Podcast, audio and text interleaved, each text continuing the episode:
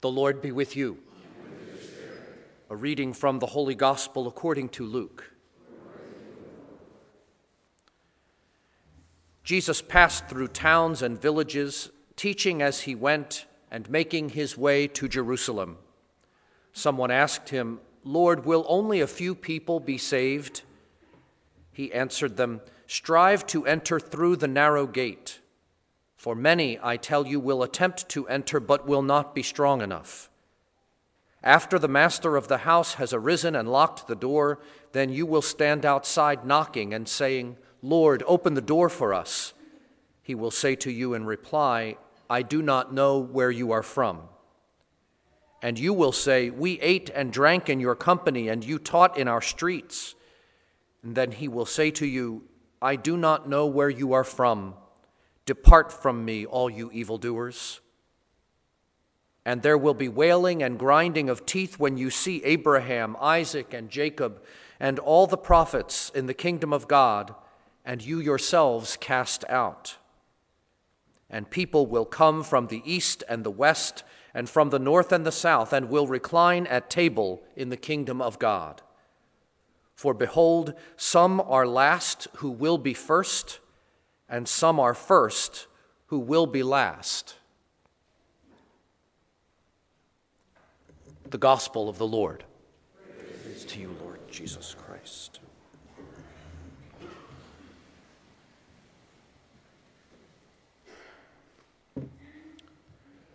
The church has been around for nearly 2,000 years.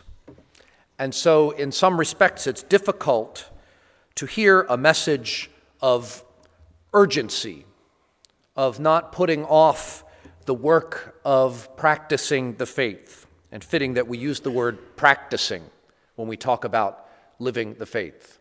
Because it is practicing, it's trying, it's learning, it's at times making mistakes and dealing with correction, as the letter to the Hebrews tells us about.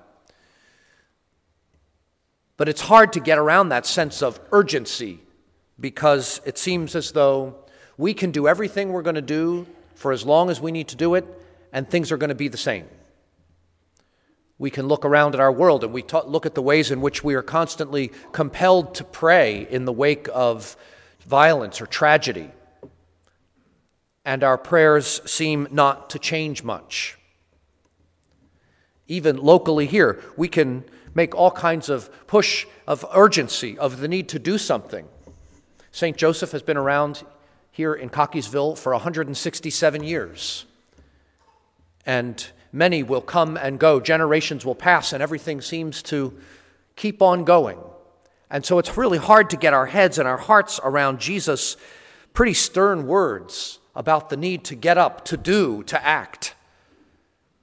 We know what those urgent messages are. We hear them every day. You know, act now, don't miss out. And yet the faith seems to be a constant. It doesn't move. And we lose sight of something of that need always to be vigilant. Because it's pretty clear, at least it seems, we can delude ourselves into that sense that nothing's going to happen. It doesn't really matter. What's, what is today will also be tomorrow. But we know the, the constancy of the faith as we come and go, because life is fleeting and we know not the day or the hour. The author of the letter to the Hebrews today reminds us that the practice of the faith requires discipline. It requires some process at times of purgation, of purging, of, of being corrected. That's also not an easy message to hear recognizing that Jesus is the one who treats us as a brother. God treats us as a father would treat his beloved child. Whom the Father loves, he disciplines. And so Jesus is doing some of that strengthening, chastening, disciplining, encouraging us not to miss out. And while things may look like they're not going to go away, Jesus is always offering something new. And that is a challenge when we've been in this practice of the faith for a long time. We, we, we establish patterns and habits, and those are great to have a, a habit and a pattern of prayer, to have a habit and pattern of charity, of service. But it's easy to fall in the sense of, well, this is the way I do it. And we get comfortable with that. And it grows so familiar that at times it loses its impact and its power for us. And so Jesus is saying, strive always to enter through the narrow gate. Not just find one thing that works and then just stick with it indefinitely. We get comfortable in our practices, and it's hard to change those at times when we're called to change. This beautiful traditional prayer, the, the, what's called the universal prayer, ascribed to Pope Clement XI from the Middle Ages, uh, is always on my heart and, and in my daily prayer. Lord, I want to do what you ask it in the way you ask it for as long as you ask it, because you ask it. And that's got to be our kind of urgency, our kind of willingness to give ourselves over to the Lord for however the Lord wants to work with us. Falling into our sense of complacency, we'd want to twist that and say, Lord, I'm ready to practice the faith, but here's my terms and I'm going to practice it in my way when I'm willing to, as long as I'm willing to, and I'm going to give you what I'm able to give you. Without that sense of being called or being stretched into something for the Lord, we try to do the opposite at times and make the Lord fit into our world, into our plan. And that's where we might find ourselves missing out on some great grace. Jesus puts this pretty sternly and pretty harshly that we're going to be left out, locked out, put out. On a day to day basis, though, there's always something that the Lord is offering, and we might miss out on some particular grace if we try to limit or confine our practice of the faith to our terms rather than God's terms that might see beyond what we have the capacity to see, that the Lord has some particular gift to offer us.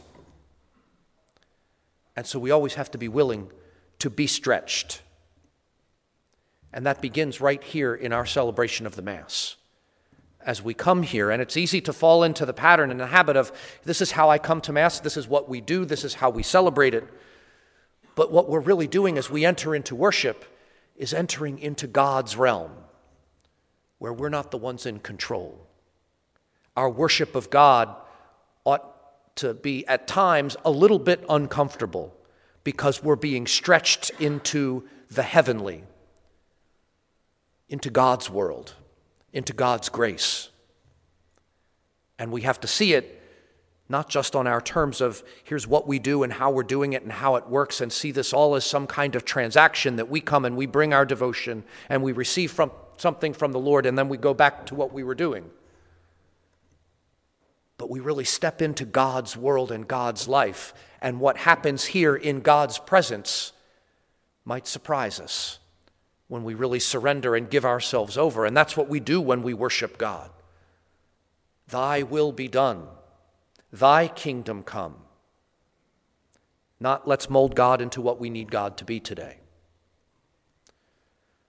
Frightening to think of the possibility of something that extraordinary or radical happening as we come to pray.